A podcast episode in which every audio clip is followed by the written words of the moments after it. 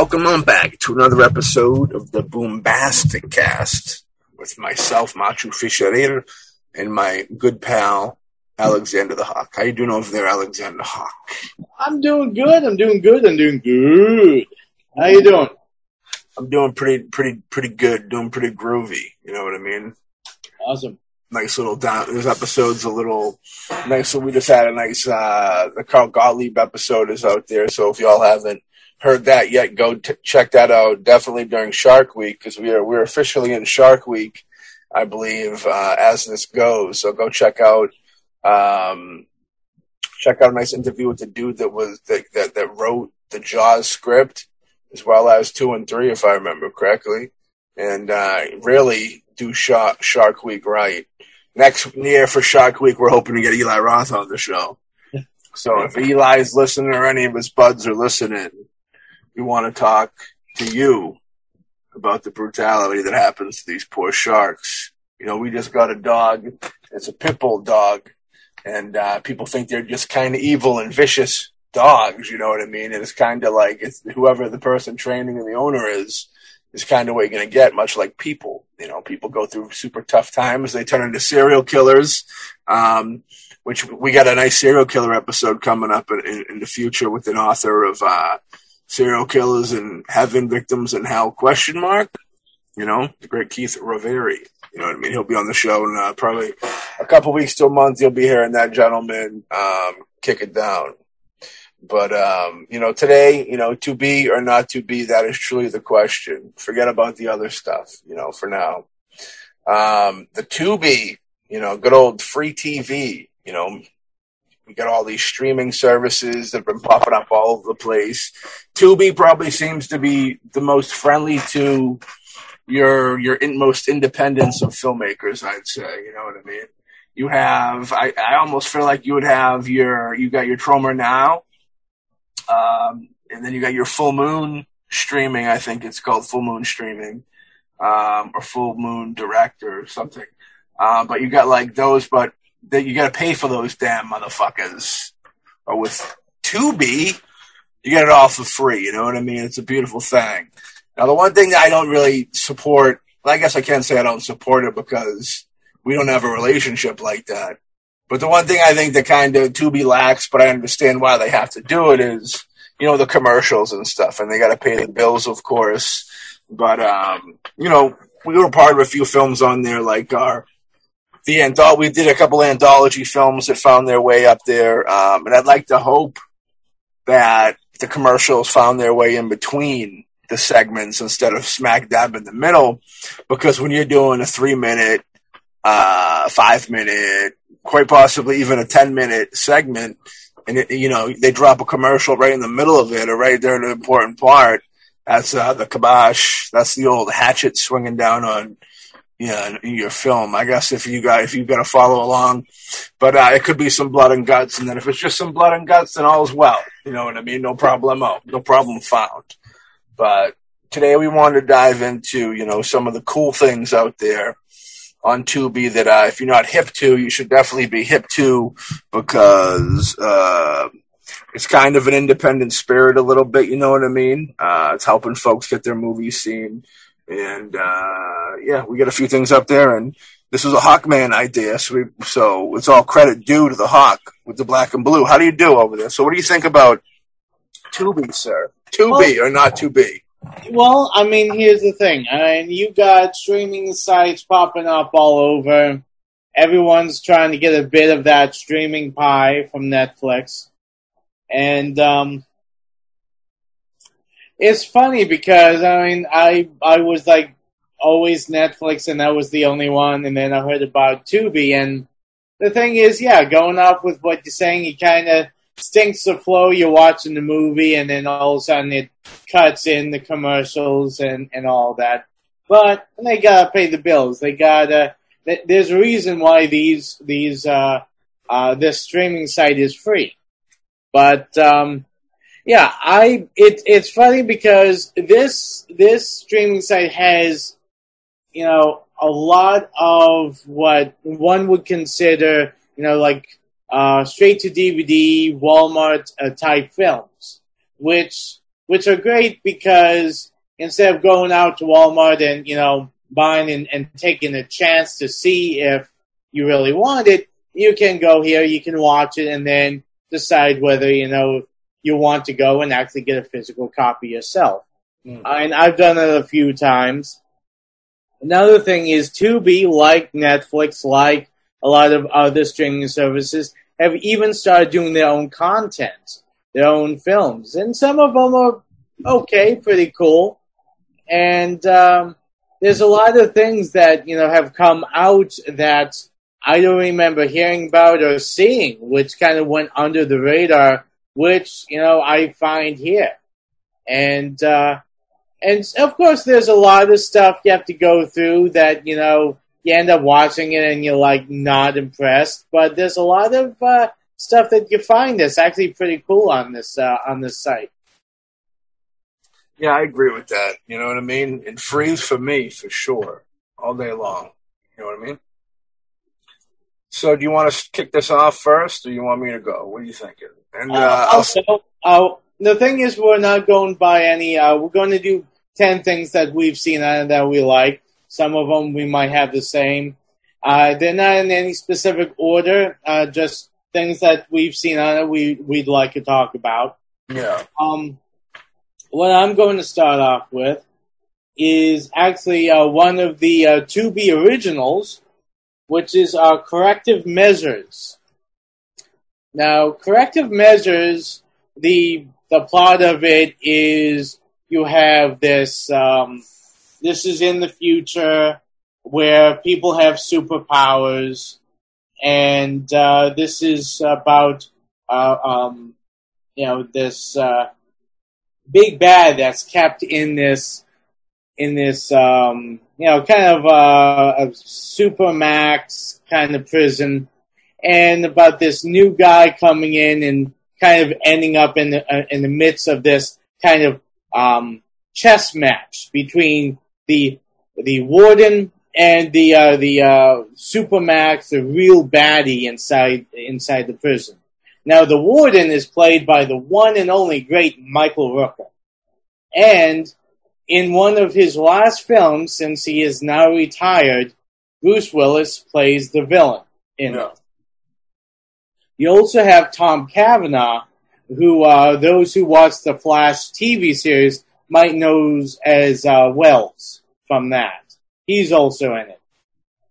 And um, it's it's fun. It's fun. I mean, you got, uh, of course, we all know about Bruce Willis's um, uh, problem, medical uh, uh, thing, and why he's retired. So, unfortunately, his his um, performance does is a little bit, um, you know, stilted. Not not as as great as as one would like, but we understand that because of the problem he was dealing with at the time. Right. But he still works great off of Michael Rooker and the little cat and mouse game between them is a lot of fun. And uh, it's definitely uh, it's it's a great uh, a great little uh, uh, thing to watch. And uh, and Tom Cavanagh, I think, is is a totally underrated actor. And and even though his part in the film is a lot smaller, I think he really steals the show. Yeah. Yeah.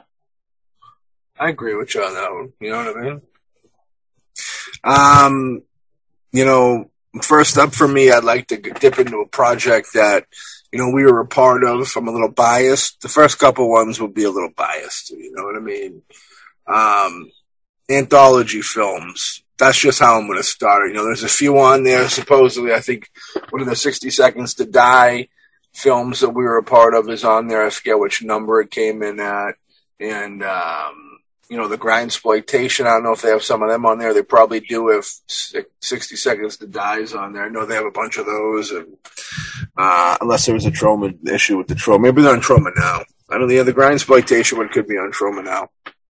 But um, American Sasquatch is the Big Mac daddy of them all. I think that's probably one of my favorite of the anthology films we've done, and that's on there. It's the most recent one I think that they put out um, with us involved at least uh, with the anthology films. It follows, I think it's five different directors, and uh, just kind of different takes on American Sasquatch.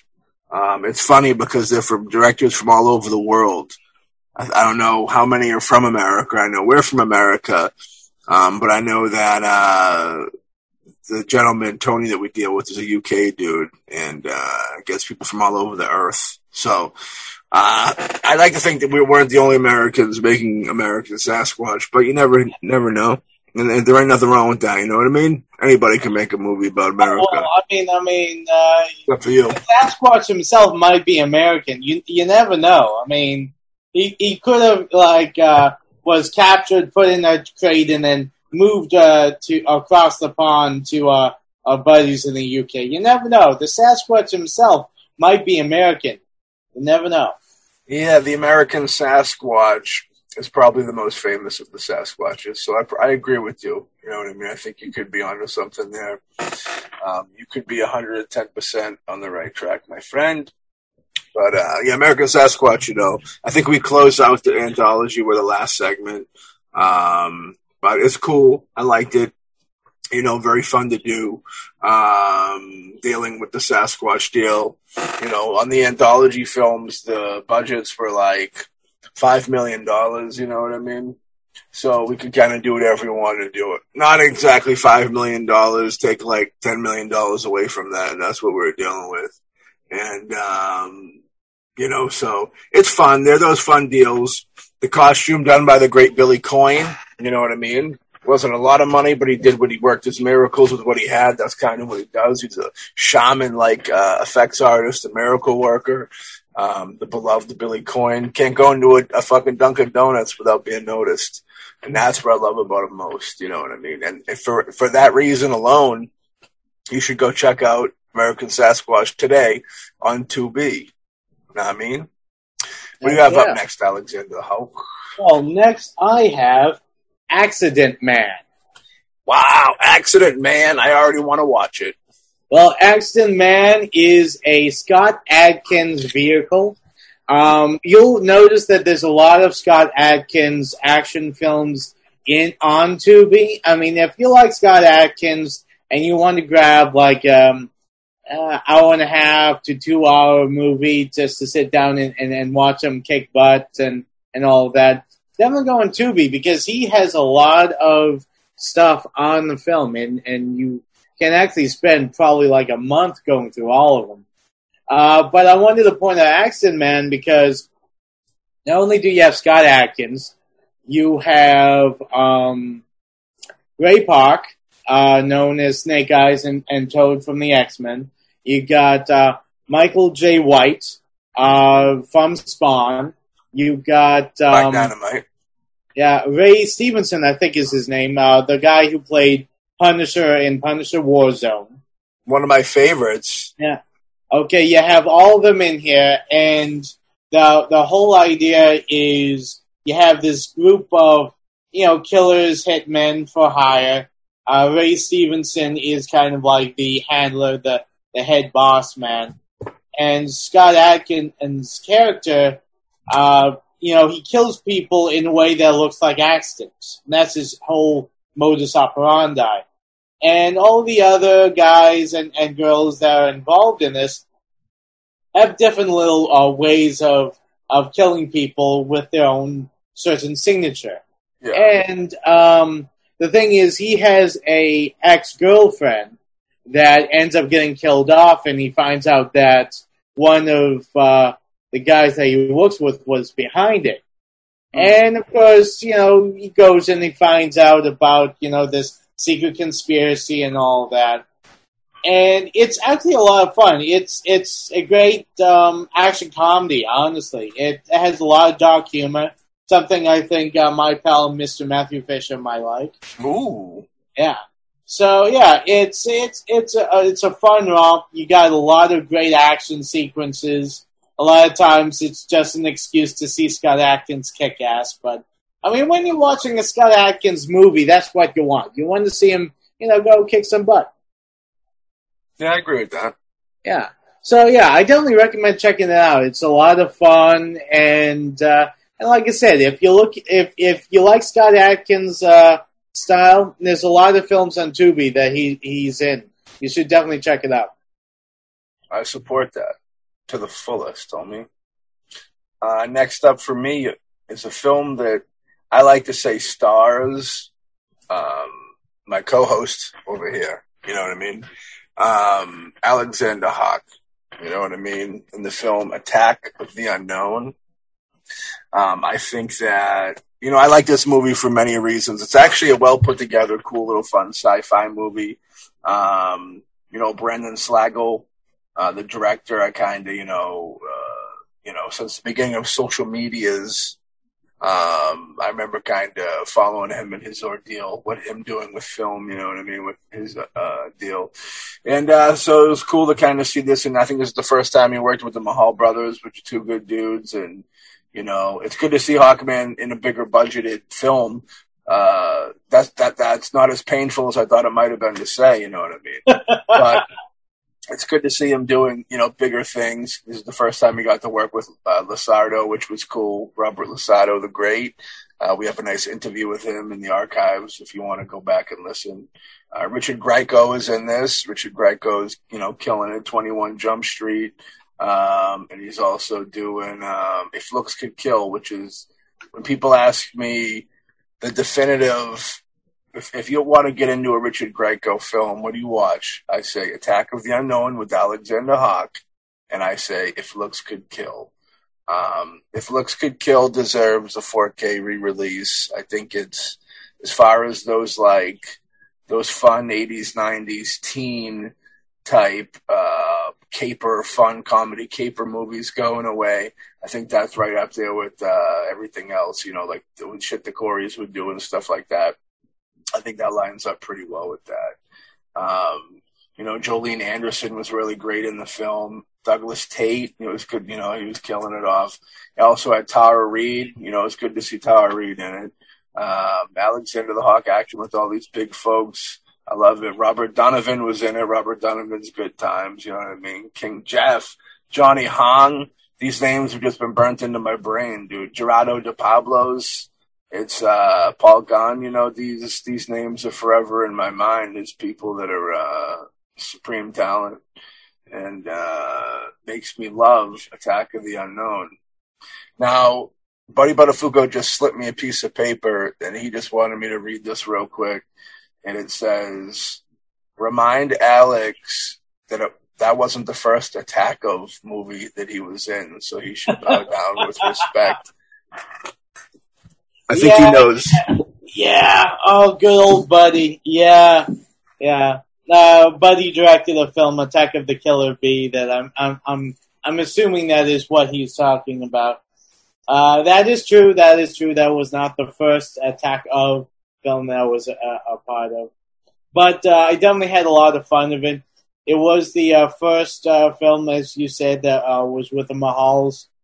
And and all those people you mentioned, they're all very talented. A lot of them, um, you know, they've been around the business, but they've never really gotten a lot of like big starring roles in, in films. Yeah. But uh, I, I thought they worked very well together, and it was great seeing them. I mean, they are very talented people that uh, definitely deserve, you know, the recognition. I mean, right now, Attack of the Unknown just got picked up and put on the Paramount Plus. Nice. So I was psyched about that.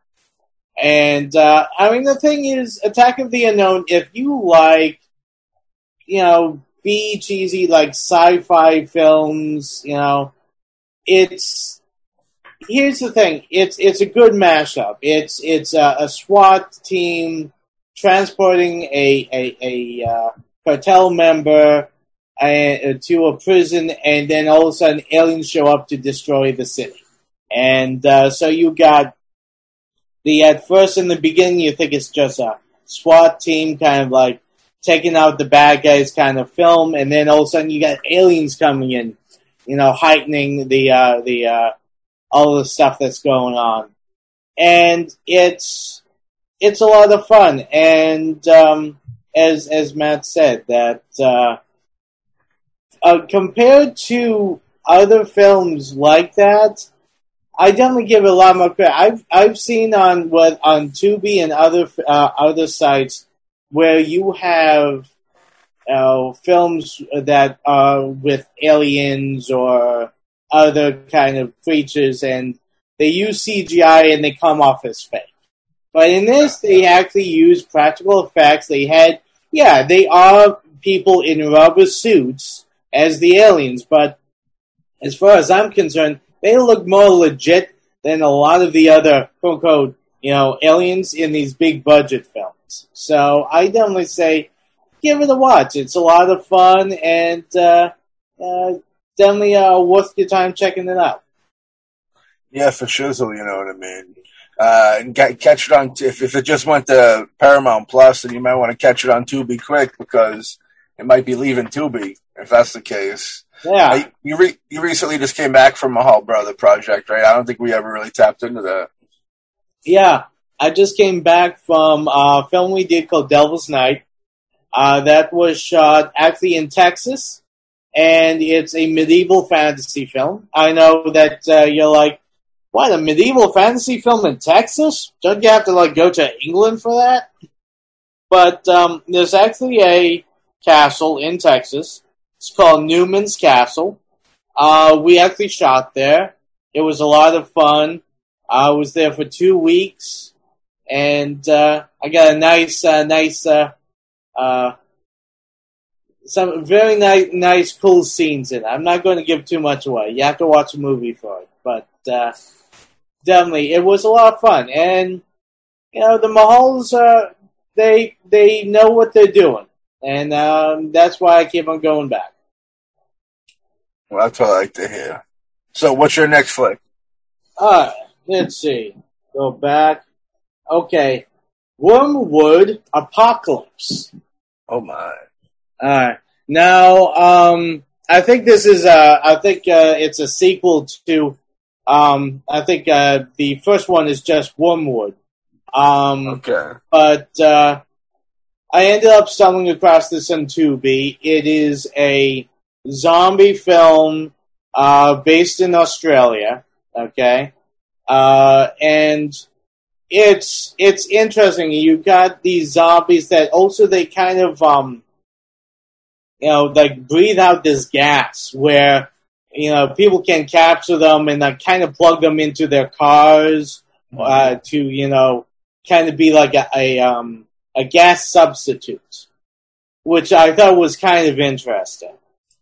And another thing I liked about was the fact is you, of course, when you you're doing films like this, you, a lot of people like to try uh, the idea of having you know someone who's like part zombie, part human. You know, there's there's a hybrid uh, quality to it, which they have in here. But what's cool about the hybrid in this zombie apocalypse film is the fact that she can actually control the other zombies. She can control them to hold guns, to attack certain people, run in as suicide bombers. And I have to admit, I haven't seen a lot of zombie movies where they played with that idea, which I thought was a good idea. It has a lot of gore, has a lot of uh, great action sequences, and and it's it's definitely a, a definitely a cool cool film. I definitely recommend checking it out. I definitely support that, man. Um, would that mean I'm up next? Are you there with me? What what was that? That would mean I'm up next, then, my friend. Well, yeah. Yes, well, thank you, sir. I appreciate that. You passing the crown to me is okay. very, a very honorable deed. Uh, next up, I want, like I did anthologies in the previous, I wanted to just tap into documentaries uh, because there's a couple documentaries on there that I'm a part of that are pretty fun watches. Um, we got, you know, the VHS Lives 1 and 2 are both up there for anybody that likes to, you know, get down with, um, you know, VHS culture and stuff like that. It's, uh, it's, it's one of those deals, you know, so if, if, you know, they're lengthy, you know, so you might have to take them in increments, or if you can do the whole marathon, do them. I think they're like two hours. Um, but yeah, I think there's a little bit of, um, you know, a gigantic, you know, selection of people all over the world that get down with VHS and the culture of it and collecting them and loving them and cherishing them and trying to keep them around as much as possible. Sounds like family members, you know what I mean? But they are to certain folks, you know what I mean? So uh, that's what those documentaries are. So if I guess if you love VHS um, and or curious of the culture of people that love VHS, VHS Lives one and two is definitely uh, worth checking out. Uh, horror is another one in there that I'm a part of and uh, it explores our fascination with horror and all things macabre as they dissect some of the best cult horror films ever made in the bone chilling way that only filmmakers and fans can do. Uh, artists alike, I think, are on there. Again, another array of different artists up there talking about why they like horror films and such and the culture of all that. Um, so again, if that stuff interests you or is you, then pop in and check it out. And then VHS Nasty um, was the last one in there that I'm a part of. Um, and that's a fun one that goes with, uh, you know, Tony Newton, the kind of the dude behind all of them. Uh, he's from the UK and in the UK it was very big with, um, the Video Nasty, uh, situation was, uh, where certain films that we all know and love today and can go to Walmart and buy Evil Dead you know what I mean? Like back in the day, uh, that was, you know, in the UK, they made it a, a legal issue where people, you people going to jail, getting arrested, getting their shop shut down for just selling or renting, um, VHS. You know what I mean? Uh, like they were snuff films. You know what I mean? You got famous stories of Deodato there doing, uh, I was tap dancing, doing, a Cannibal Holocaust and like it looking so real that he had to go to court and prove that it was a movie. You know what I mean? And yeah, so it's all that whole deal, like stuff like that, and then the, you know, the owner. So that just kind of taps into the whole nasty element, uh, and the VHS is in there, of course, too. Um, but yeah, all those docs are fun if you're interested in, I guess, the the low budget filmmaking world uh, those filmmakers, their influences, um, artists of that, you know, of that kind of world. Um, you want to kind of get an inside scoop of those people and the things they love. I think those documentaries, uh, probably you probably get a good watch out of them. They are long. I will give you that. Um, but yeah, break it down. You know, some of them got some really. I think Lloyd Kaufman's in one or two of them. Um, Phil from Pantera's in a couple of them. Um, you know, they get a good amount of cool folks in them. And, uh, your boy's in there. Matty Fish is up in that mother trucker. So that's why I got them in there. What do you got up next, bub? Uh, next I got is The Devil's Tomb. Oh my, that's a scary place. Yeah. Um, this is, uh, actually, I think 2009 is when this came out. Um, it must have been really under the radar. I didn't even know of it until I stumbled across it on Tubi. Uh, yeah. In there, you got uh, Cuba Gooding uh, Jr. Uh, you got Ray Winstone. You got Ron Perlman. Um, you got a lot of uh, notable uh, actors in it, and uh, it's it's uh, pretty much the story of these uh, mercenaries that are sent down under the the belief that they are to retrieve a scientist who got um, stuck in this underground like bunker or something like that. And they get down there, and then they soon find out that uh, they have stumbled across a war between the angels and the demons kind of uh, thing. And uh, the angels are actually, you know, they look like aliens. So the uh, aliens are a- angels, and um, the demons want to, you know, uh, break free. And uh, the whole idea is that they're not really down there to rescue this scientist, but actually to bring this woman down, who's the scientist's um, daughter, to actually destroy it and make sure that the evil does not leave the bunker and infect the world. Um, has a lot of great um, you know, gore scenes. I mean, practical effects.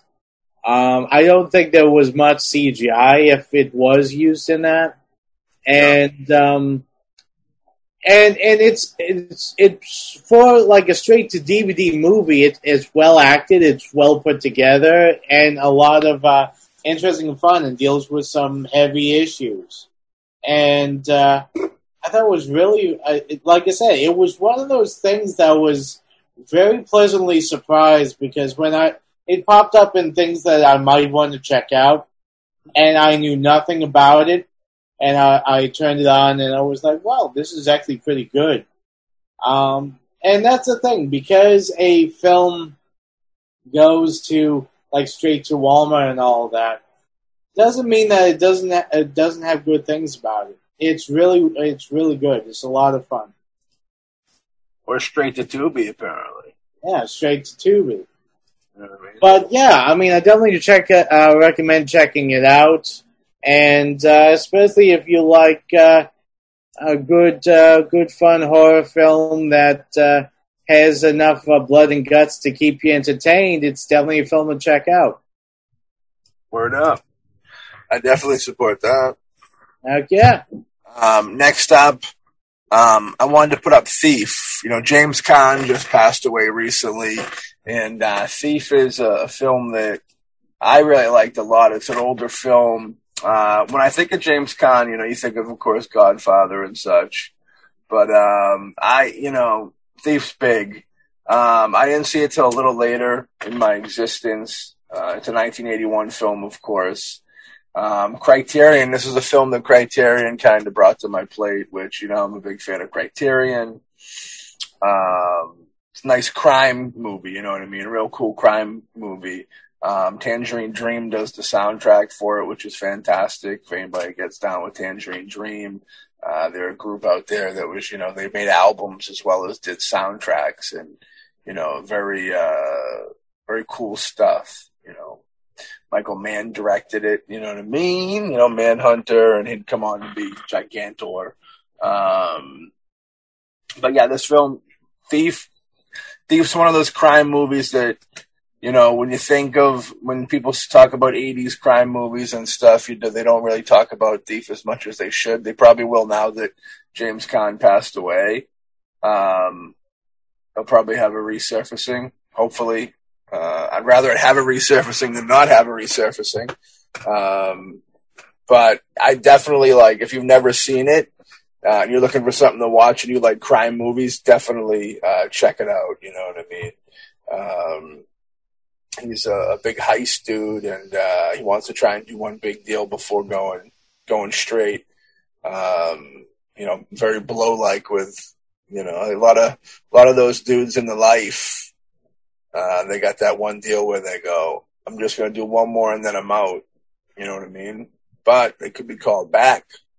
Uh, but I'm, but James Caan cannot be called back, uh, fortunately.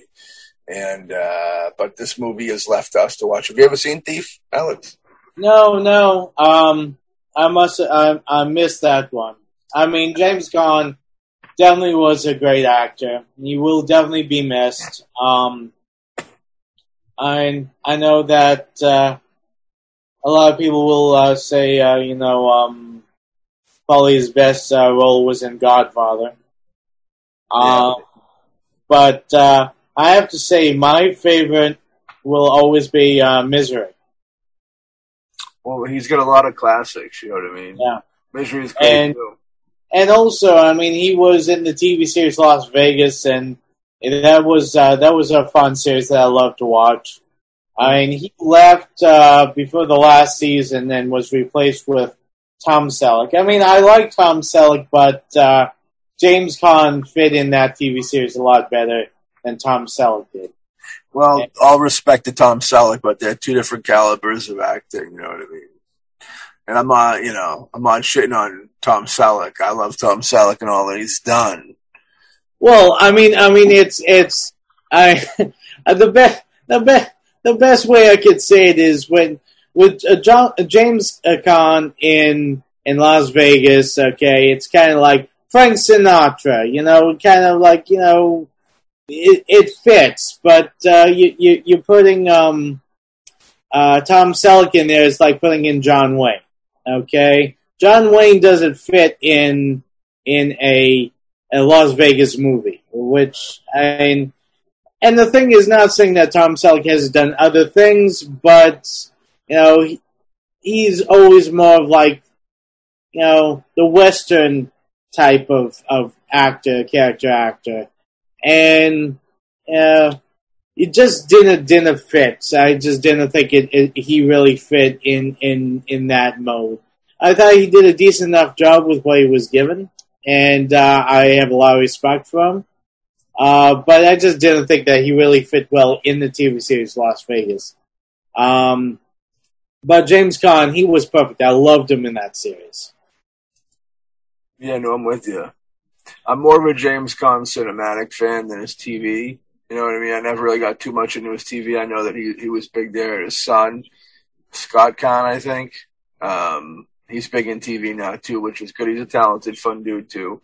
You know, the same way that like James Caan had that cool vibe to him, you know what I mean? He was one of those actors. His son, dude, has that. It's different, but his son has that super cool vibe to him where you just kind of want to, you'd want to hang out with him, you know what I mean? Which is, I think, for an actor to be able to put that off is a good shine for him because it, it, it then it makes people attracted to kind of his presence and want to see him more, hence see him in more things, you know? I think it's a, I think it's almost like a, uh, I think father and son had a talk about that shine because they both kind of had it. He passed them off. But uh, sometimes you're just born with the shine, perhaps. When you came out, you had shine all over you, and they tried to wash that shine off, and they couldn't wash it off. So now you walk with shine, boy. Wherever you go, you shine like a diamond. Now, what was your next flick? Well, next one I got is it's actually a, a threefer. Okay. Now, um, I don't know if you ever uh, saw it, but there was a made-for-TV movie uh, called uh, "The Librarian Quest for the Spear." Yeah, I didn't catch that one. Uh, well, anyway, um, that starred Noah Wyle, uh, best known uh, from ER. Uh, he was in it. You got by far one of my favorite actors, um, Bob Newhart and also uh, one of my favorite actresses and comedians, uh, Jane Curtin.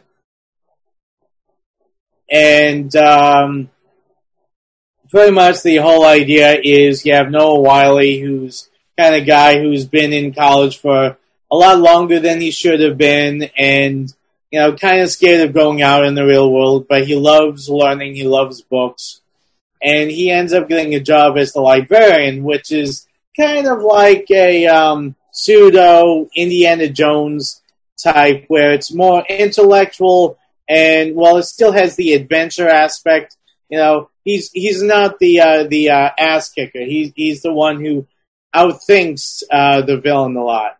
Yeah. And usually he has a female sidekick that uh, does most of the actual action parts. Mm-hmm. Um, there was the quest for the spear. There was another one, Return to uh, King Solomon's Mines, and the third was uh, Curse of the Judas Chalice.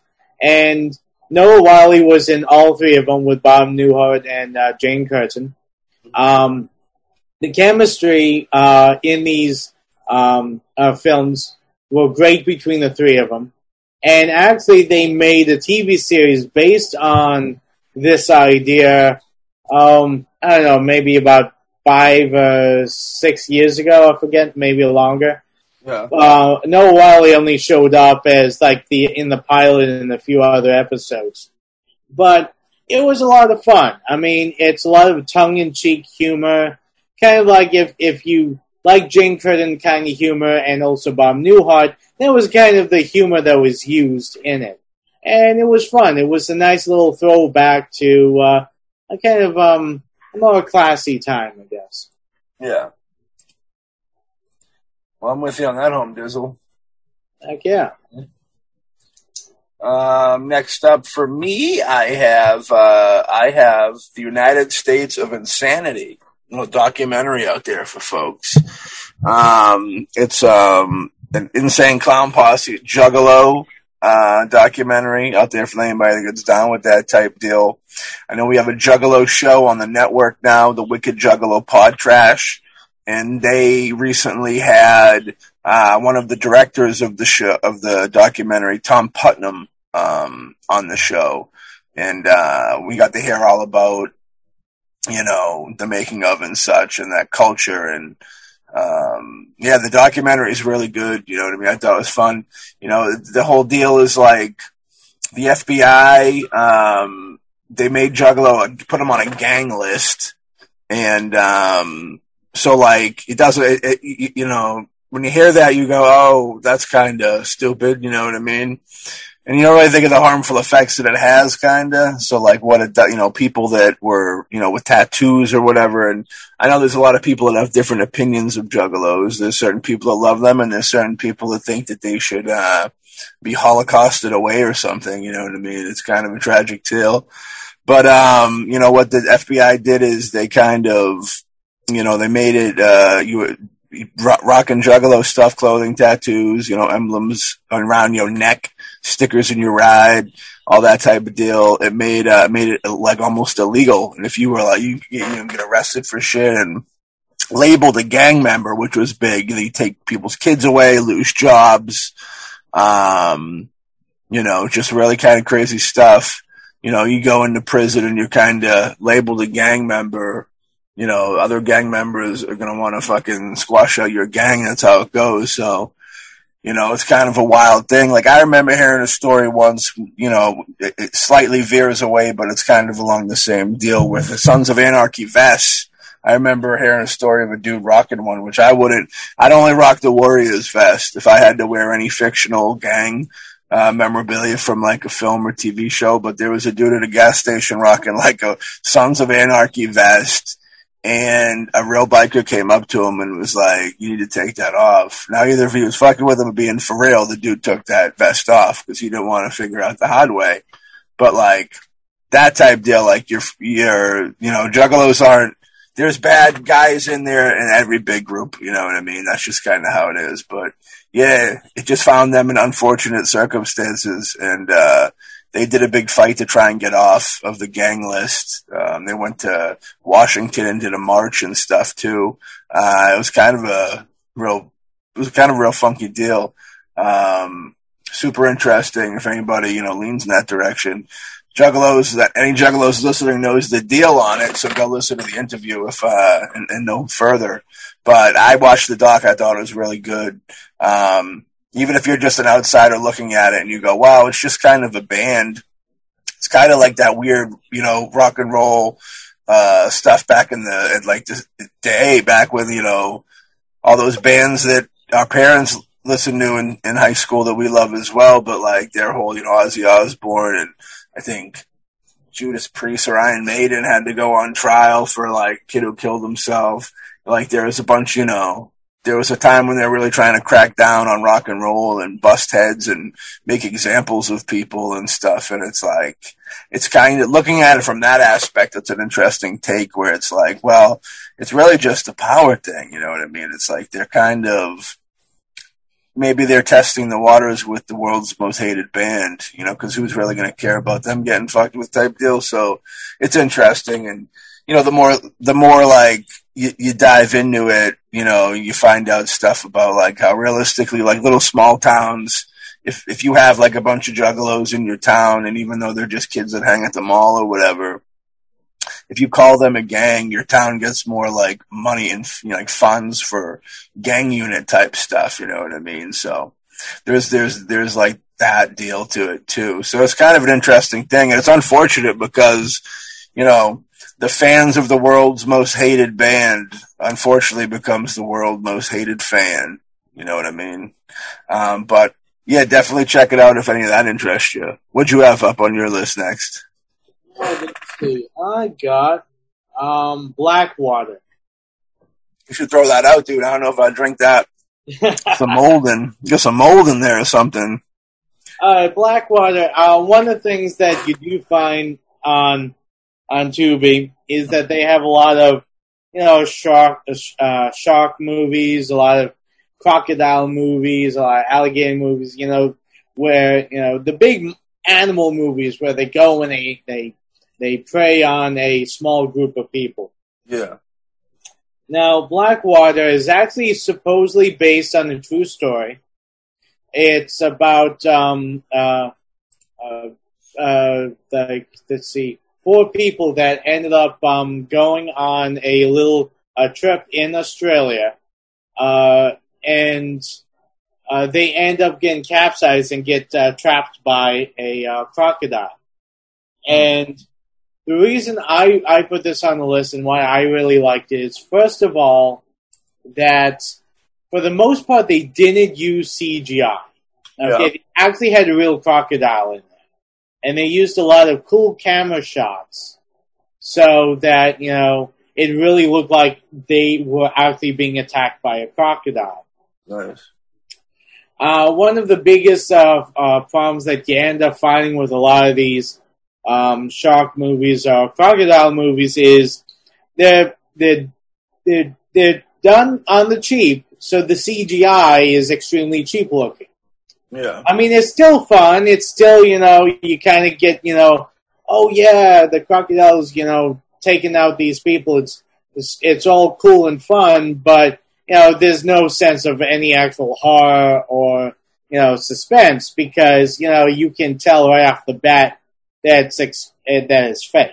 Right. Um, but with this one, uh, it they did a good because the fact was they didn't show a lot of the crocodile. They brought him out at certain points, and there's one like kind of final end scene where they had the real crocodile and the real actress at the end. And it was a very tense scene Yeah. and um, it also uh, is is also very emotional because they really pull out the fact that uh, you, this this uh, woman who ends up being uh, uh, one of the last survivors, trying to keep her friend alive and trying to find a way out, and it's a lot of cool shots and really ups the tension. So if you like a crocodile type film, okay? But you actually want to feel like this is real, like you could actually feel like this crocodile will actually, you know, do damage. You watch this film because it actually feels legit instead of like, you know, Lake Placid 25. Oh yeah. Yeah. So I definitely recommend uh, Blackwater. Well, then maybe uh, you slap a nice fancy sticker on that, and everybody can get down with it. yeah. Next up for me, uh, 68 Kill, a film that I actually own. Uh, but when I no- noticed it when it was on uh, the Tubi, I was pleasantly surprised for the world because it's quite a nice independent masterpiece. Uh, Trent Haaga of you know, fa- you know, he did a lot of work with Troma.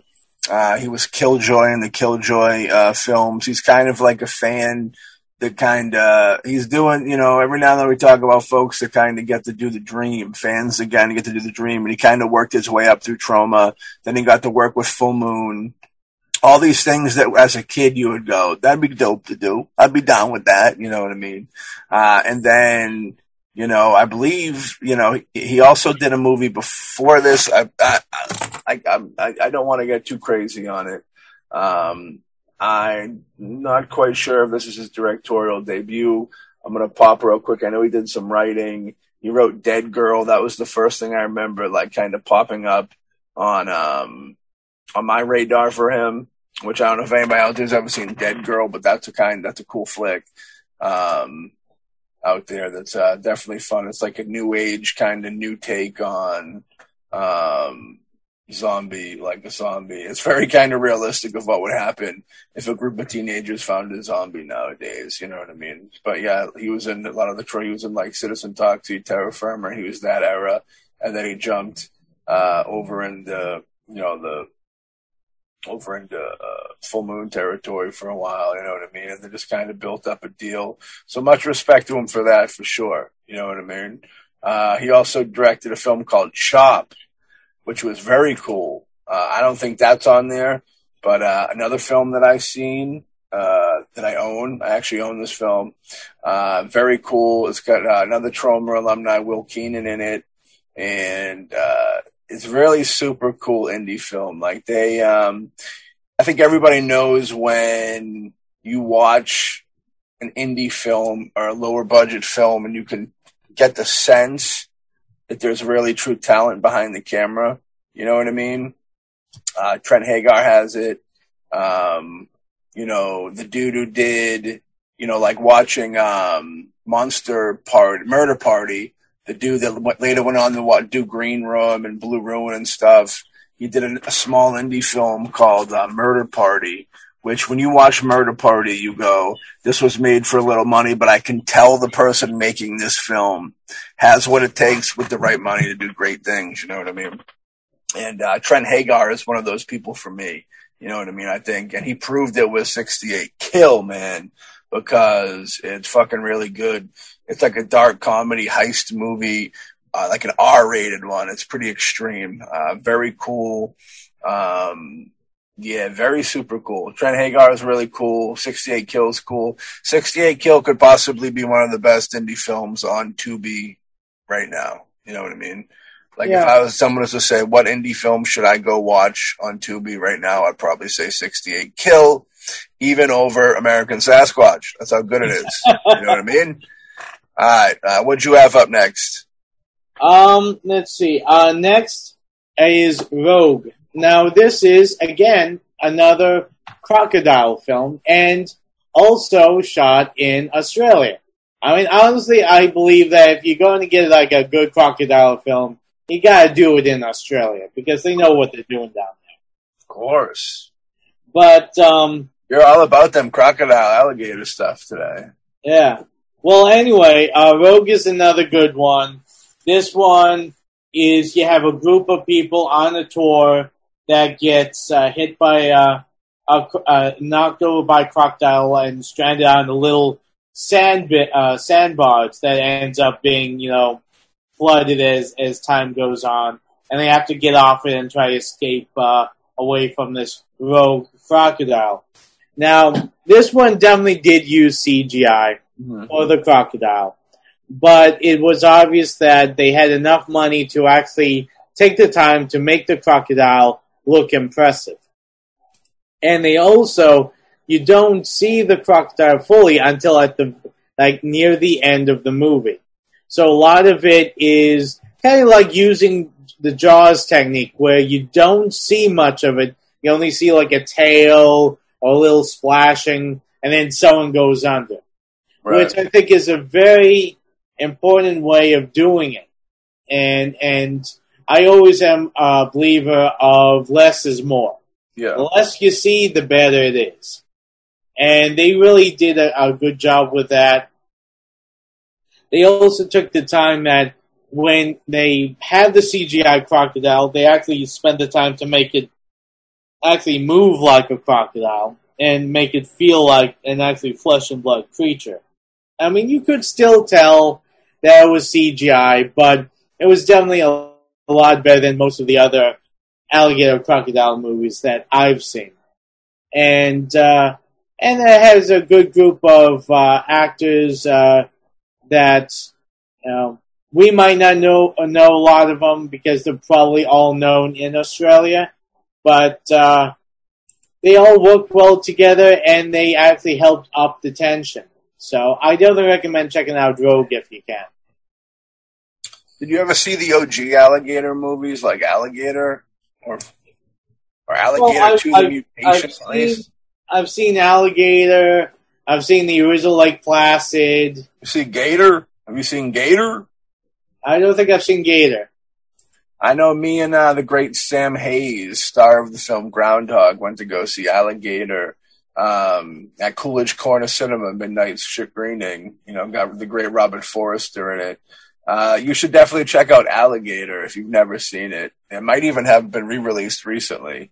Um, Actually, I think that it might be on Tubi because I think I saw. I know that I saw like uh, Alligator. Um, could, you got to look for the fine on Tubi. There's a lot of things where it's like Alligator, and then it says shoes, or something at, in the bottom left hand corner of the logo were like Amityville Waffle House. You know what I mean?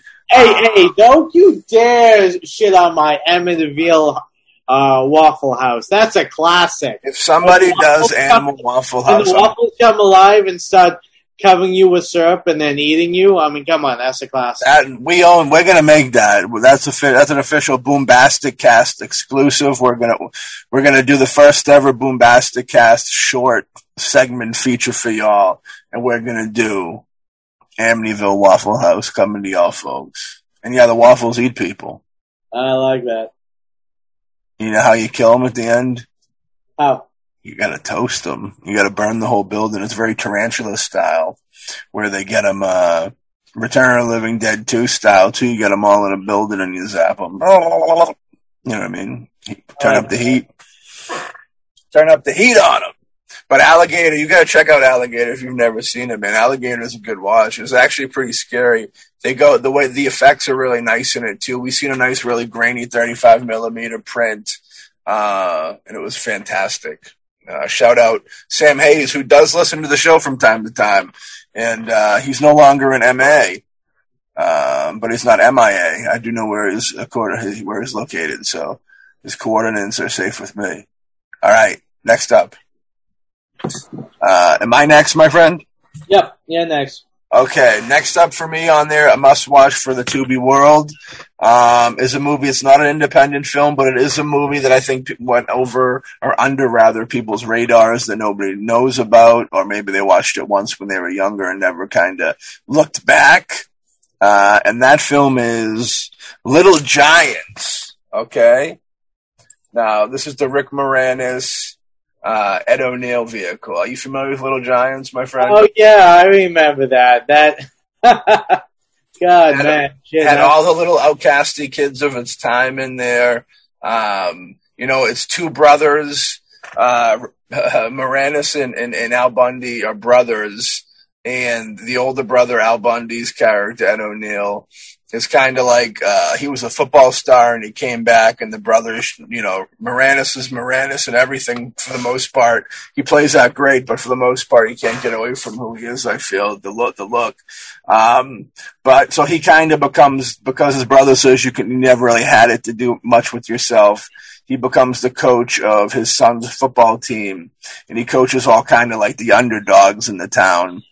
And they go up against the super athletes, if you will. Um, very fun film. You know, there's certain films from childhood that I consider like, uh, like, like comfort food almost that I put them on. I know Little Giants is one of those films. I used to always like to fall asleep to it.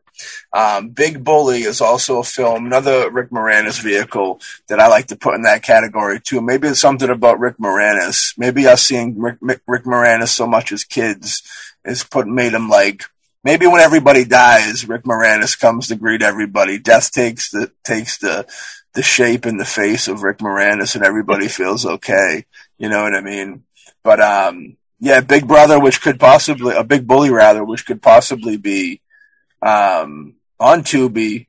Uh, that's also another one I put in the same category. That's got the great Tom Arnold in the peak of cocaine mania.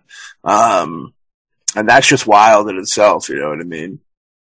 Uh, Tom Arnold, great dude. Love to have him on the show. It'd be a lot of fun. Love Roseanne, True Lies, a lot of fun stuff. Best part about Nine Months, Nine Months with Hugh Grant is one of the worst films I feel. Um, but there's uh, Tom Arnold really tries to save that movie, and if Tom Arnold wasn't in that movie, it'd probably be very uh, uh, traumatic for me. It was one of those films I had to watch because my mom would rent uh, films as well when when you know she would get say. Uh, and that was kind of her vibe a little bit sometimes. So we had to watch it. And Tom Arnold saved that movie for me. If we ever have him on the show, I'll let him know how he saved that movie for me. But Little Giants, if you've never seen or you haven't seen in a long time, pay to visit. Uh, Al Bundy, Ed O'Neill, Jesus, another dude who's been burnt into our brains forever. You know what I mean? Uh, Al, and he's Ed's a super talent dude. He's in a whole bunch of stuff outside of Married with Children, and he's a dude that can play serious, intent, like very in intensity, really well, and he can play comedy awesome. And I love his comedy style of like the too good for everybody type vibe. You know what I mean? Um, Al Bundy even almost had like a too good for any, anybody type vibe, even though he thought he, he thought he was garbage, you know what I mean? Uh, and hated life and such. But definitely Little Giants, man. If you don't, if you don't fucking know about it, go watch it for sure. And, uh, it'll make, it'll make things better for you. And if you don't, good old Sam Horrigan Spike is going to come crashing down on your ass and lay you out. What do you got next? Uh, next, I got a film that I know that um, you were not a big fan of. Oh my! But I mean, I enjoy it. I don't think it's the best thing ever, but I don't think it's it's that bad. But um, okay, was a Bone Tomahawk. Yeah, I thought it was. Um, I know this is kind of almost sacrilegious to say with horror people around. Um, kind of the gore audience and the upper higher brow horror because there's that split, and they both kind of like Bone Tomahawk. I thought it, I you know, I I thought it was a little. By the time I seen it, let's just say by the time I seen it, it was praised up to be really good, and it wasn't really bad. But I was middle of the road, I guess. I think the hype might have did it in for me. Um, by the hype of it, I thought it was going to be something that it ended up not being and it was more of a slower burn type vibe, which I guess I can't hate on it for that. I just felt like I up, I went into it in the wrong mind state, which is uh, just as bad as any other negative way of going into a film, being in a bad mood, not thinking, doing multiple things. You know, I think uh, going into it expecting something, uh, I guess you can sometimes that works out for you, but in the situation of that, uh, it didn't work out for me. You know what I mean? But uh, much respect, much respect. Yeah, I mean, I enjoyed it. I thought the gore was good, and I thought it was a pretty good uh, story with, uh, you know, uh, the right actors in the right roles. I, I enjoyed it. I do understand what you're talking about. I do think it was overpraised at the time when it came out. Um, I do enjoy the director, and uh, and I think he did a great job with it. But I do, I I don't think it's as as great as everyone made it out to be. I thought it was good, and I enjoyed it, but I don't think it was like the last coming or anything like that. It's uh, the second coming. You know, it's one of those things where you know Kurt Russell hardly ever misses, and he did it. Mean, he was great in this. Um, and the director uh, S. Craig Zahler or something like that that dude's, you know, killing it right now. He's probably the future. He'll be the person making Hollywood films in a couple years that's going all to the theaters and such. You know, he was behind that Brawl in Cell Block 99, which was a big deal. Uh, dragged across concrete. Uh, you know, he was a part of, uh, some big deals. So, uh, yeah, much respect. You know what I mean? So next up for me, well, the next step for me, I want to jump back into childhood a little bit because I do like to do that from time to time. Uh, there was a film that we talked about in the last episode that was on Tubi that, you know, needs to be coming into your world. It was never been there before. And that's some Pippi Longstocking shit, my friend. You know what I mean? Um, Pippi Longstocking, uh, is coming into your world and it's going to change your world. If you've never seen it, you're kind of in for a treat a little bit. Um, you might want to smoke some crack cocaine or something to bring you back to the age of six or seven when it came out. I don't know how you want to figure that one out, but um, as a child, I loved this movie up and down. Uh, we were talking about her walking up the ceilings in the building last time around. Um, you know, as a kid, I, I haven't really watched it in a while, but I noticed it was there and, you know, it shined above other things I've seen enough to make the list, even though I haven't watched it recently. But yeah, there's moments like, um, up, walking up and down the building, scrubbing the floor in the orphanage, um, the horse. Um, there's like a part on a pirate ship at the end. It's just kind of, it's kind of child movie madness, which I can appreciate. You know what I mean? Um, yeah, glorious, glorious. Pippi Longstocking, you know, she was punk rock girl before punk rock girl was there. You know what I mean? That's what it is. Have you seen Pippi Longstocking? Uh, I think I did when it first came out, or near when it first came out. Um, but I haven't seen it since. I mean, I remember, you know how sometimes you watch a movie and someone brings it up and Yeah. you can vaguely make out like scenes or like the character or the actress. That's Yeah. about where I am with Pippi Longstocking. I know. I know that when you, huh?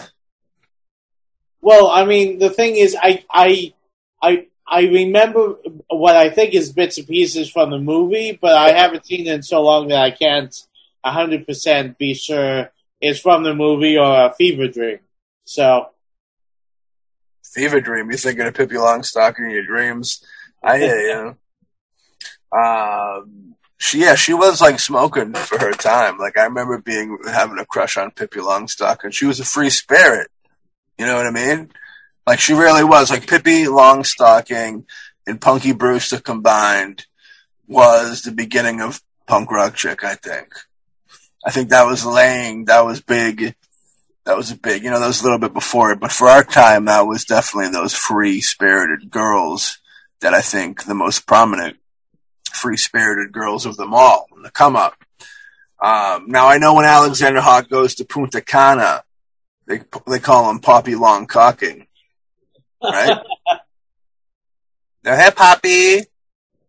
Um, it's a beautiful thing. Uh, so what do you have up next for your film that everybody should uh, get down with on the Tube Zone? well, you know, um, I'm going to be uh, um, actually pushing a film that uh, was uh, directed by the same director of Attack of the Unknown. Oh my, It's called Crossbreed. This is War. very cool. Uh, Brandon Slagle. Um, right now, he is killing it. He has like three movies he just did. He did a movie in like Thailand called Flood. Um, so yeah, he's really um, just doing it big, doing a lot of films. Uh, this one stars uh, Vivica A. Fox and um, Danny Baldwin. Uh, it's a lot of fun, and and I think that uh, Brandon Slagle has a lot of uh, uh, talent when it comes to like sci-fi movies and movies with uh, you know like the the um, I would like to say the Suicide Squad trope of characters. You know, where you have a group of misfits or people that usually don't or should not get along or really work together, but they're put together in, in a fighting force, whether they're mercenaries or whether they're, you know, just criminals that happen to be locked up together. And it's a lot of fun. It's, uh, it's good sci-fi, cheesy, fun action. I dig that. I dig that for sure, my friend. Uh, next up for me, for Macho. Okay, next up for Macho is, you know, I can never really tell how old the audience is. You know, we're dealing with, you know, 60 plus, we're dealing with some 30 year olds, we're dealing with some 18 year olds, we're dealing with 10 year olds. This day and age, you'd be dealing with seven year olds for all you know, the way technology is. So, like, I don't really know who's seen what and such. So that's kind of why I was jumping around a little bit. Um, but on my list up was the 1988 film Heathers. Okay. Um, starring Winona Ryder and Christian Slater. Shannen Doherty's in there. Uh, so this is probably one of my favorite dark comedies of all time. You know what I mean? It's, you know, it's about uh, two high school kids, um, that are kind of like outcasted and they have a romance together. And I don't want to give away too much, um, because, you know, it's just, you know, there's a lot of, not a lot, but there's some twists in there. It's just a real fun deal. It's kind of like a, it's almost a dark Columbine-ish type movie. And right there saying too much already, but I'm to let everybody go there. Like making a dark comedy almost of that, but like that mentality, not exactly that action. You know what I mean? Um, and yeah, this was a real cool flick. You know, uh, have you seen Heathers? Oh, I have, but uh, it's it's been a while. It's been uh, a while. I don't. I remember bits and pieces of it, uh, but not uh, not a lot of it. I do remember that I had a huge crush on Winona Ryder, uh, and uh, and also Christian Slater was like the coolest. Everyone wanted to be Christian Slater when they were um, when they were my age. I had a huge crush on Christian Slater at that age. Oh no no no no no! We wanted to be Christian Slater, Yeah. and we wanted to date Winona Ryder. Christian That's how it Slater- was back in the eighties, dude. no beef with my Winona, but she never really did it for me, and I got no beef. I'm sure she's very beautiful in certain people's eyes and stuff. And even before the, you know, Robin Robin stores, even before that deal, um, Christian Slater is a dude that, you know, I'm a straight man, but I can admit that that dude's gorgeous. Or back in his day, that dude was fucking gorgeous. You know what I mean? And we all wanted to be like I would love to have been Christian Slater's friend. Like when I was a kid, I was like, I want to be fucking hanging out with this dude. This dude's the shit. He was just he played all the coolest roles in the films. He came off very cool. Um, you know, he was just kind of he's one of those one of those one of those like it people of uh, that era. a little later than the Coreys, but um, you know, uh, very, you know, he was around as a young and more, I think, he, you know, definitely more respect in the Coreys, but not too, I guess that little period in time of the difference between them where, uh, or I don't know, maybe just handled things a lot better. You know, the, the climb to, uh, the climb and the fall of stuff like that is very weird. Um, you know, happy birthday, Corey Feldman. His birthday is today, I believe. Um, so if you're listening, we we we we we yeah we've been in talks. We've been in talks. No, we've been in talks with Corey's camp. We've been in talks with Corey's camp for quite a quite a bit to try and get him back. Uh, uh, well, not back. We're trying to get him on the show. Um, it'd be real cool to get him on there. A lot of stuff to talk about. But um, so in that way, yeah, Corey Feldman is fucking. Corey Feldman makes Christian Slater look like dog shit that's been sitting in the fucking concrete in the sun for fucking three weeks. You know what I mean? Uh, Corey Feldman, the most handsome dude. My, my crush was on Corey Feldman. Uh, the most gorgeous. I'm a straight man, but I can tell you, Corey Feldman, the most gorgeous motherfucker, dude, that ever stepped on this earth. The most talented motherfucker there ever was, dude. Um, and it's a shame that he don't get the respect he deserves. What do you have? Uh, what do you got for your next film, buddy? Well, for my next one, I have a film called Feast. Oh shit! I got down with some Feast. Yeah, Feast is um, a great horror film, a great uh, over the top blood and guts. What I love about the, the movie is it, it makes fun of the um, surviving tropes. Okay, which is that when they show the initial cast of characters, they're saying, "Oh yeah, most likely you die, wild card, all of this, uh, and and all that." And of course, like the person that shows up, you think is going to be the hero. He gets killed within like the first, you know, maybe five to ten minutes of the movie.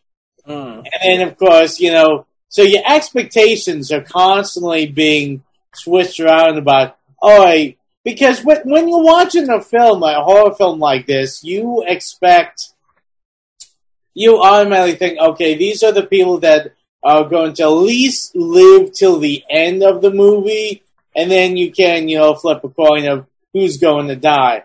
But when you have like those type of characters die at the very beginning of the movie, that's that's what that's where the real fun starts. That's that's what keeps you, you know, guessing and trying to figure out who's going to end up at the end.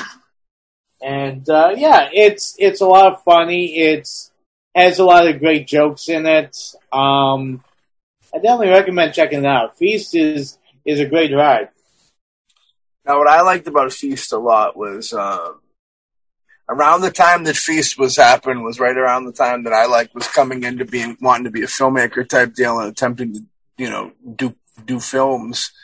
So like, and it was on Project Greenlight, which I don't know if anybody out there remembers Project Greenlight, which was um, man, it was Affleck, Ben Affleck, Matt Damon, uh, Chris Cooper, maybe, um, or Chris Smith. Um, there was another, a third person in but Project Greenlight was like this reality show where they, it was a contest, so to speak, where they would release, you know, a little bit of a script or whatever. Filmmakers from all over the world would take that script uh, and make a film of it. Now, it was just kind of words or something like that, or it might have been more 48 hour film fest where they just said a few things that needed to be in it. Uh, I forget exactly what the what it was, but long story short is you would make a short, send it in, and if it was good enough, they'd bring you onto the show. And at that point, you're given, I think, uh, you have to work with the team. You get a script, and then you have to make, I believe, a short film like a like like a 10 minute short film or something like that. I don't think it was a feature length, but the winner, whoever won the show, like the end of the season, the big thing that you want is that they produced a feature length film for you. And yeah, the that's what it was. There was people trying to be the director's side of it, and they would have it was a competition for them against other directors. And then there was like a writing side to it, and it was a competition of a bunch of writers against each other, I believe. Um, I haven't watched it in a long time. And then like at the end of it, I, it was the winning writers. Uh, it was whatever that script was, or they wrote a script, and then the winning director directed it, and that's how Feast came about. Um, and it's a good, it's a good indie film. It's like uh, uh, John Gulager, I believe, directed it, and he did the whole trilogy. Uh, Clu Gulager's son, and um, it's a lot of fun, you know what I mean? Like, uh, he's a very stylistic director, you know, he's got a lot of Sam Raimi type deal with, you know, cool shots, Peter Jackson shots. Um, and, you know, he's kind of, he, he's got, he's, his blood's film royalty, you know what I mean? So he's been around it.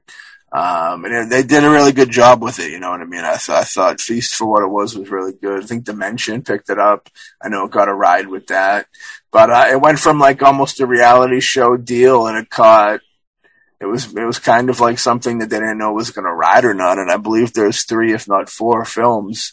So I definitely get down with Feast, and I own the first one, if not a couple of the sequels.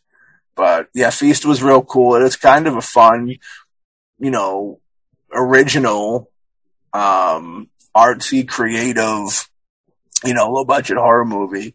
Um, yeah, it's weird. It's like one of those. It became it became kind of a respected trilogy within itself, and it's fun because it's weird that it came it came from like a reality show aspect. But I know that they got a trilogy out of it, and people dig it. You know what I mean? And um, I know I own one or I one or two of them, but definitely the first one, and. uh but I, I may not have seen all of them. If there are four of them, I don't think I got that far. I think I might have um, made it. I think, I think there's only three of them. Yeah, I think I might have only made it to three. Only three. Three might be a stretch, but um, I, yeah. I what I seen from it, I liked. Sci-Fi Channel might even have got involved with that franchise at one point, but I could be wrong. Yeah. Um, next up is me. Yep. All right. Next up for me, uh, a Jonas Åkerlund film. You know what I mean? Teasing, teasing a little bit out there. Um, and what this is quite possibly one of Mickey Rourke's greatest performances. You know what I mean? Definitely, I'd say Jason Schwartzman. You know, this and Rushmore are probably my favorite things he's done. Um, Leguizamo's in this is probably it, right up there, probably top five films that John's done. John's done a lot of shit that I appreciate. You know, he's one you don't really he's a comedian too. You don't really hear that much from him anymore. Um, but he's always killing it when he did it. Now the movie I speak of is Spun. Now they don't have the unrated version, which I do recommend. If you can get your hands on the unrated version, it's better. Um, you want to see Mickey Rourke get absolute uh, madness, Mickey Rourke I think Mickey Rourke in this film gives Nicolas Cage a run for his money in any Nicol- any him doing Nicolas Cage. I'd almost say that. Like this is Mickey Rourke being Mickey Rourke in the sense of Nicolas Cage being Nicolas Cage, really pushing like what people like to see from him, so to speak. And it's about uh, meth. It's about Mickey Rourke's a meth dealer. Uh, Schwartzman, and, you know, and this whole array of people are, uh, you know, Schwartzman's an addict, a meth head and then Leguizamo's just like a dealer. But it's like one of those crazy far like Hunter S. Thompson, like Fear and Loathing S type zaniness twisty. You know, it's like they're trying to capture the experience of being all fucking spun out on meth. Um, it's got all this crazy madness to it, but there's still heart in it, which is interesting. You know what I mean? Um, there's a there's a little segment in there where Mickey Rourke. Uh, a segment there where he's cooking, which is pretty fun, like a cooking show type deal. It's drug. It's a drug movie, so like it's it's it crosses the barriers of even in a movie reality and non-reality. You know what I mean? But I remember the best part of it is Mickey Rourke does this like political campaign um, about pussy or something like that, or ass, about what a great ass is. I think it's about ass, and it's like that clip should be on TikTok like that. I don't know why that clip isn't blowing up on TikTok of people all over the world, dude, holding the camera up and like saying that quote and pretending it's them. It could just be too raunchy. That could be the deal because it's it's madness. But like I said, it's one of those crazy drug movies that are it's a lot of fun, a lot of style in it. Um, everybody gives their their their top performances. You know what I mean? And uh, like I said, it's got heart in it. There'll, there'll, be a couple little things in it that might touch you in the heart, and not just from smoking all that meth again, the heart attack, but you know something a little emotional might catch you, which is very interesting for a movie like that. But um, yeah, you'd be surprised. I think so. Definitely spun. Like I said, unfortunately, I, I'm I'm pretty positive that Tubi probably doesn't have the uncut version and in a movie like this, you know, it's so fast paced that like you don't like the fact that commercials come into it really kind of sucks. That's one of those situations where like I don't dig the streaming. You know, streaming's cool for my for me as a filmmaker standpoint. Streaming's cool, of course. The bigger the platform, the more worthy it is to do. Um, but then for me, it just kind of boils down to it's like are you giving them a project that you don't mind being interrupted every whenever? Like, and that not, you know, hitting this, hit, you know, fucking with the story and the vibe and the momentum of the project. You know what I mean? Um, and I kind of think it does. Like, I think if you're just doing blood and guts and, you know, whatever that, you know, just gore and shit, like quick segments or whatever, I think that, all right, then that works for that. But like, if you're trying to tell like a, story that you want people to kind of get invested in, I think that it's kind of a bad route because those commercials really fucking hurt the, the artistic, you know, of the of the project. I know people don't like to hear that, but it's true, and that's kind of my outlook on it. You know what I mean? We have Boombastic streaming. For anybody that wants to stream a Boombastic film, you got to go to Patreon. Boombastic streaming. You could get no no commercials uninterrupted. That's all there for you. So, Spun, go check it out, dude, because it's a lot of fun. Hawkman, I'm sure you didn't see Spun, right? No, no, I missed that one. I'm sorry, dude. It's all right. It's definitely a film that I know isn't in your uh, regular repertoire of films uh, that you would keep in rotation over there. I think you'd dig it though. If you like, uh, if you like drug movies, like I guess, I guess like Fear and Loathing's probably that if you consider like like natural born killers to kind of have a drug element to it, it does, but like the pacing of that, if you enjoy those type of films, uh, this isn't as violent as that, of course, but it's got the kind of the wild pacing, you know. Natural Born Killers, man, I was listening to that soundtrack recently. That soundtrack is fucking phenomenal. Produced by Trent Reznor. Um, every song on there is practically a banger, and it's a great array of different stuff. It's it's dark, but it's supposed to be. You know what I mean? And Natural Born Killers, man, I think that people were turned off by how violent it was. I think they were turned off by how it made them feel. You know what I mean? I think it's one of those movies. Oliver Stone's a master filmmaker. Um, big praise and respect, but I think that it, he did what he wanted to do is make people feel weird about how much that everybody kind of does glamorize, whether you're you're interested or hating, you're putting your throwing all your attention at stuff like that when it's in the room with you. You know what I mean? It takes it takes over the room. Um, so I think that like a lot of people like it for that reason. It's you know catch a lot of hate. I think it's I think it's a great film. Yeah, it's violent and it's crazy, but like sometimes it's going to be that way. And um, Natural Born Killer is a cra- crazy kind of like you know the time, even it's real re- relevant nowadays too. Uh, crazy masterpiece. I feel. I I feel every time I go back and look at it, I go, "This is really a masterpiece and ahead of its time fully."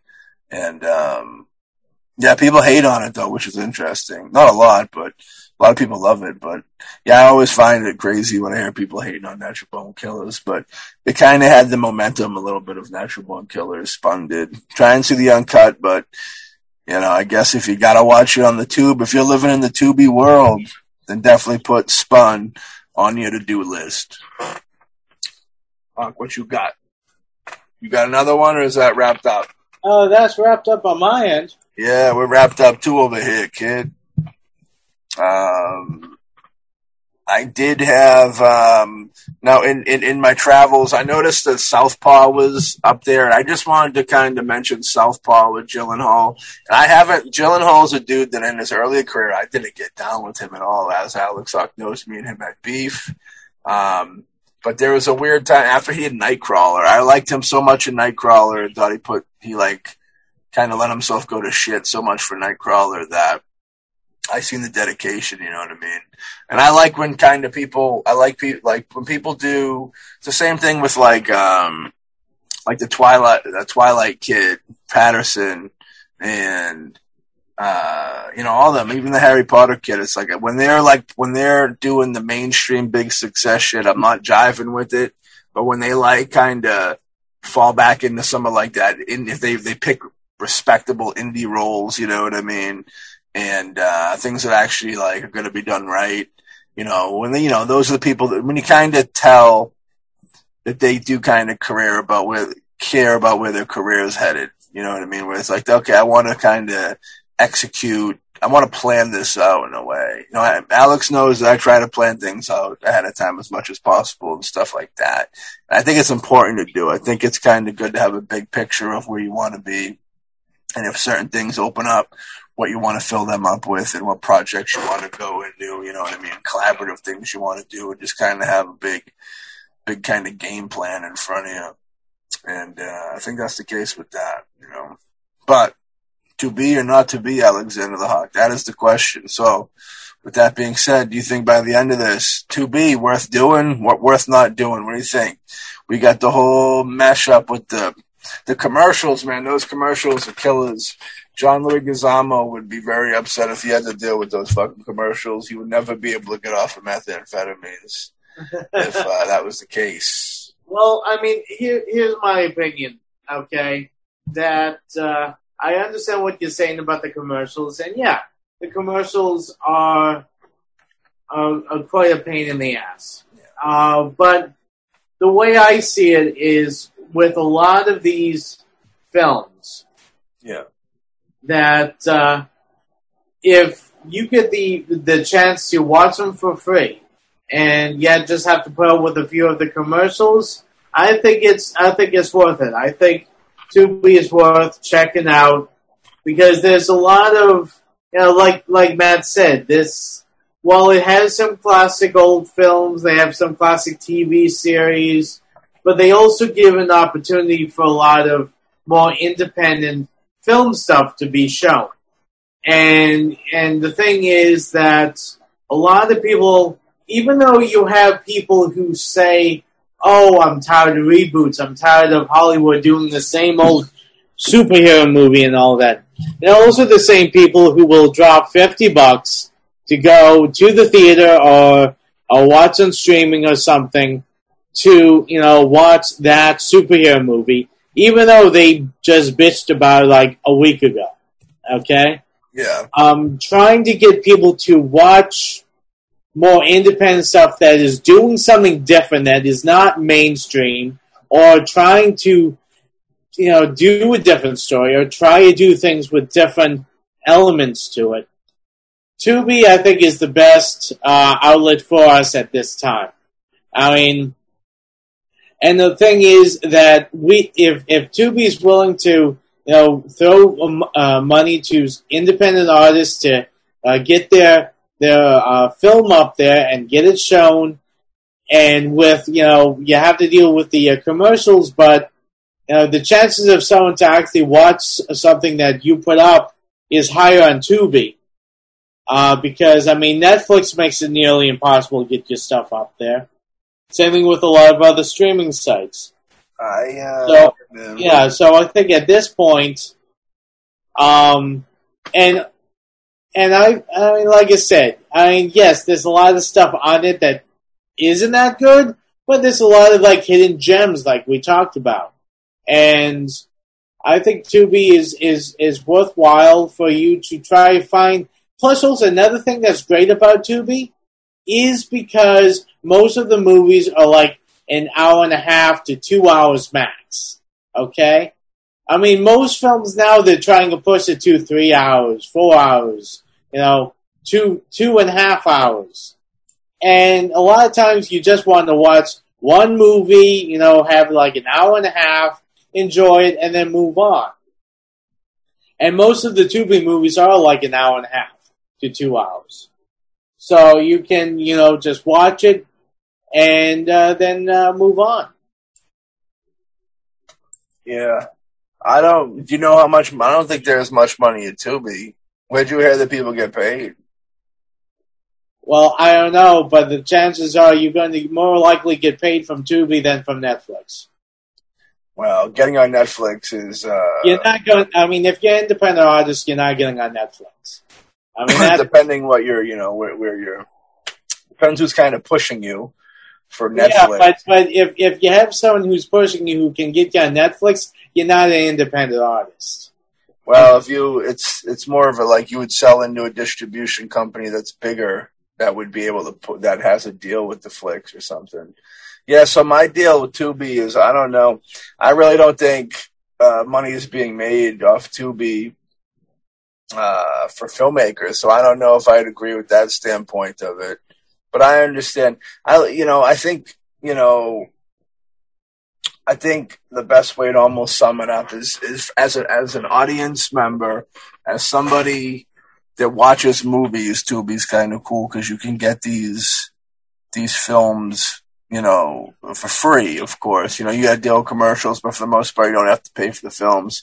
And then the other arg- there's the filmmaker aspect of it is, which personally, you know, I it's not it's not. I mean, I don't think there could yeah, I don't think there's fucking, I don't think there's any, any money really being made at Tubi, but if there was for filmmakers, I never hear people ever talking about it.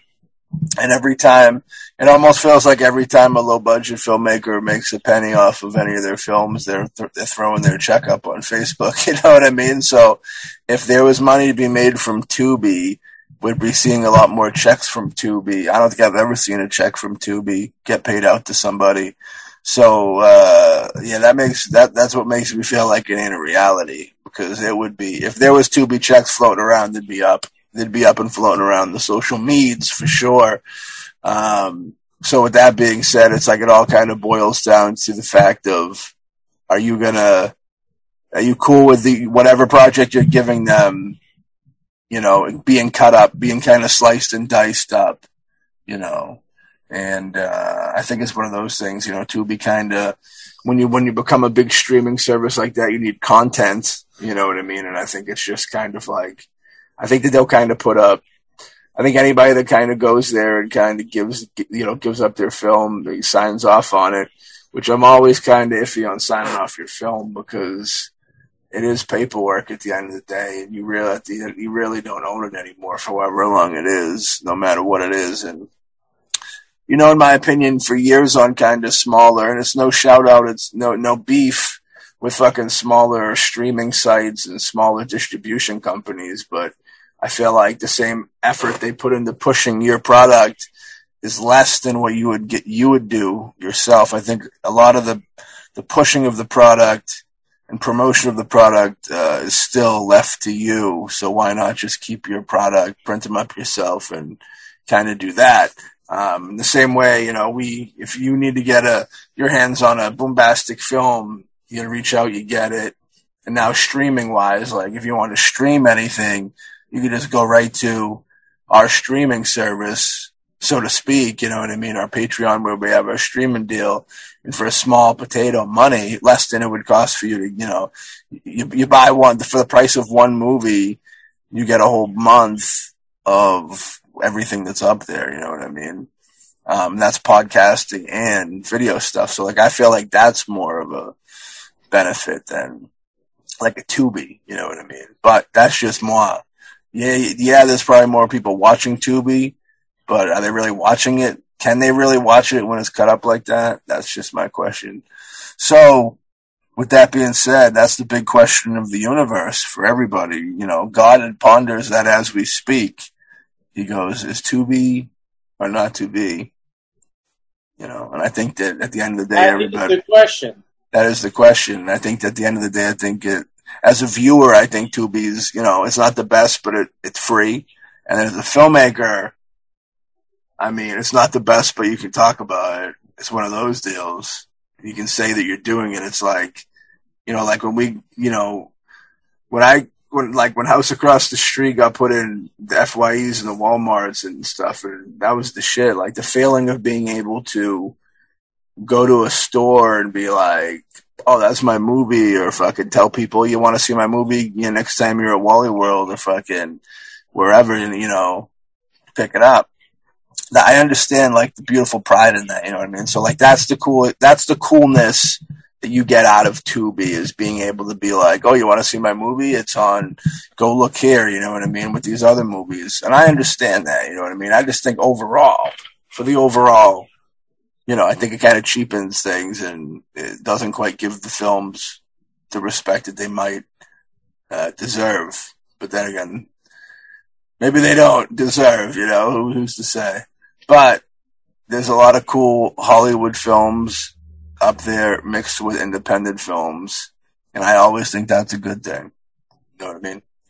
That's all, no matter how you look at it, that's always a good thing. So I ended on a good note. You know what I mean? So hallelujah, holla back. Um, this was a glorious episode of the Boombastic Cast. Alexander Hawk, I hope you had fun. You know what I mean? I always have fun talking to, with you, buddy boy. Thank you, sir. Buddy, uh, Buddy Buttafuoco, always a blast. Uh, glad that you're back from rehabilitation and, uh, you know, strain, staying on the straight and narrow, I hope, as much as you can. What you, how's things going with you real quick? Well, well, things are, are going okay. It was a little tough at times, but, uh, you know, um, I think, uh, I think I finally am, uh, getting, getting, uh, on the right track. I, I feel a lot, better now. Very good to hear. Sometimes times do get tough and you just gotta roll with the punches, knuckle with the hunches, and roam with the bunches, and I think everything will be all right. So, with that being said, me and Alexander and Buddy Buttafuoco will catch y'all on the next episode of the Boombastic Cast. Jeez. Peace.